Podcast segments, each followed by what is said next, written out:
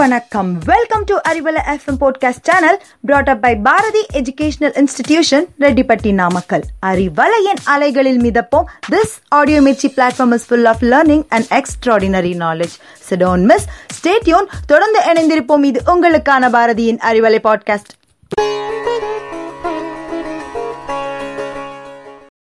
வணக்கம். இன்றைய அறிவலையில் நான் உங்கள் கவிப்ரியா. இன்னைக்கு இருக்க யங்ஸ்டர்ஸ்க்கு கம்ப்யூட்டர்ல ஒர்க் பண்றது கை தேய்ந்த விஷயம். ஆனால் காலையில் பெட்ல இருந்து எழுந்து போர்வியை மடிச்சு வைக்கிறது ரொம்பவே கஷ்டமான விஷயம். ஏன் இதை சொல்கிறேன்னா நம்ம எல்லாருக்குமே பெரிய பெரிய விஷயங்கள் ஈஸியாக பண்ணிடுவோம். பட் சின்ன விஷயங்கள் பின்னாடி உள்ள நுணுக்கங்களை தெரிஞ்சுக்க முயற்சிக்க மாட்டோம். ஏன் வந்தது? எதனால வந்தது? எப்படி வந்ததுங்கிற ஒரு தேடல் நமக்குள்ள தொடர்ந்து இருந்துகிட்டே இருக்கணும்.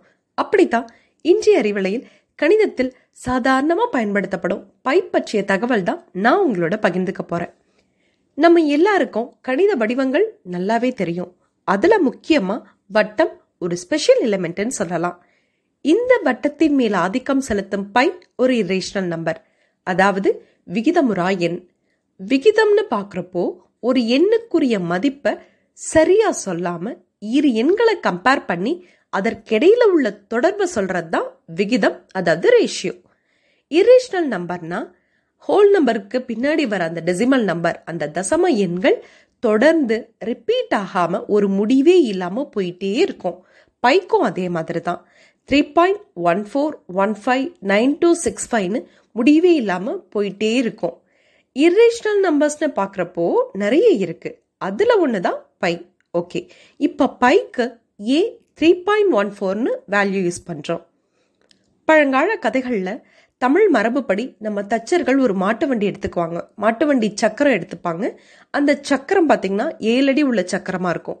அந்த ஏழு அடி உள்ள சக்கரத்துக்கு இருபத்தி ரெண்டு அடி நீளமுள்ள இரும்பு பட்டையை கால்குலேட் பண்ணி ஃபிக்ஸ் பண்ணுவாங்க.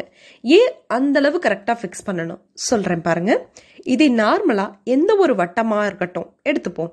அந்த வட்டத்தோட சரியான மையப்புள்ளி வழியே ஏதேனும் வட்டத்தோட இரு விளிம்புகளை இணைக்கிற ஒரு கோடு தான் அந்த வட்டத்தினோட விட்டம்னு சொல்றோம். அதாவது டயாமீட்டர் அந்த டயாமீட்டருக்கும் வட்டத்தினுடைய சுற்றளவு பெரிமீட்டருக்கும் உள்ள தொடர்பு சொல்ற விகிதம் தான் பை.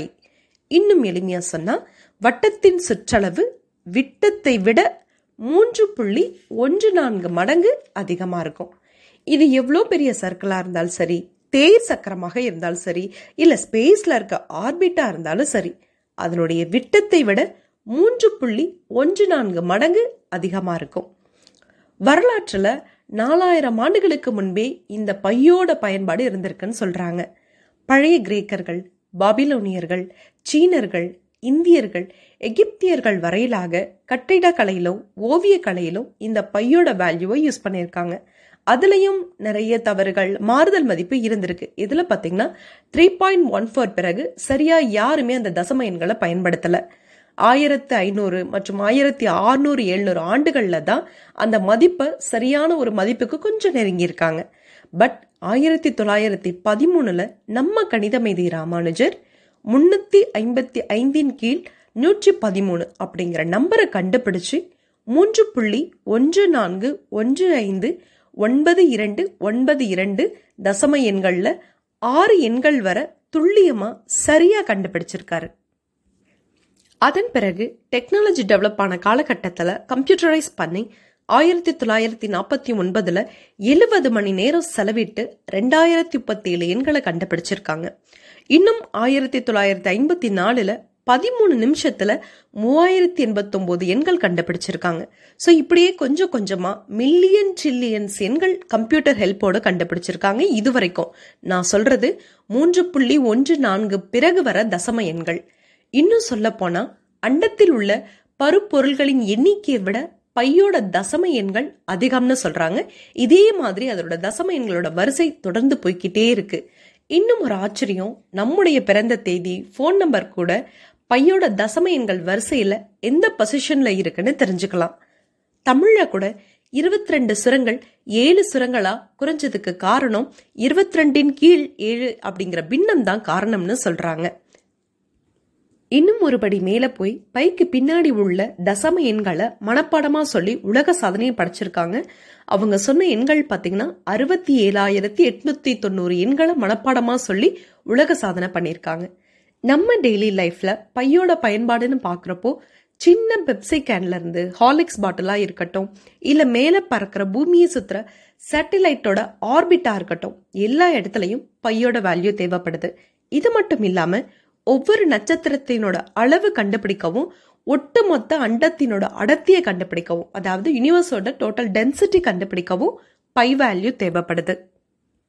இன்னும் ஒரு அழகான உதாரணம் சொல்லணும்னா உன்னதமான காவியமான மகாபாரதத்துல பாண்டவர்களுக்கும் கௌரவர்களுக்கும் நடக்கும் போர்ல போரினுடைய பதிமூன்றாவது நாள் பாண்டவர்களில் ஒருவரான தர்மரை சிறைப்பிடிக்கிறதுக்காக துரோணாச்சாரியாளர் துரோணாச்சாரியரால ஒரு சக்கர வியூகம் அமைக்கப்படுது. அந்த சக்கர வியூகம் வட்ட வடிவுல ஏழு அடுக்குகளை கொண்ட சுழல் வடிவுல போய்கிட்டே இருக்கும். அந்த சுழல் வடிவில் அமைந்த அந்த சக்கர வியூகத்தை அபிமன்யு அதனுடைய வித்தை தெரியாததுனால அதனோட மையத்திற்கு போய் எதிரிகளால கொல்லப்படுறாரு. ஆனா அந்த வட்ட வடிவத்துல ஒன்னின் கீழ் ஏழு அப்படிங்கிற முறையில் அமைக்கப்பட்ட அந்த சுழல் வடிவ சக்கர வியூகத்தை அர்ஜுனன் அந்த வித்தை தெரிஞ்சதுனால அந்த சக்கர வியூகத்தை தகத்தெறிஞ்சு வெளியே வராரு. ஸோ அந்த சக்கர வியூகத்துல சுழல் வடிவில் அமைக்கப்பட்ட அந்த ஏழு அடுக்கு கொண்ட அந்த வியூகத்துல பையோட பயன்பாடு இருந்திருக்குன்னு வரலாறு சொல்லுது.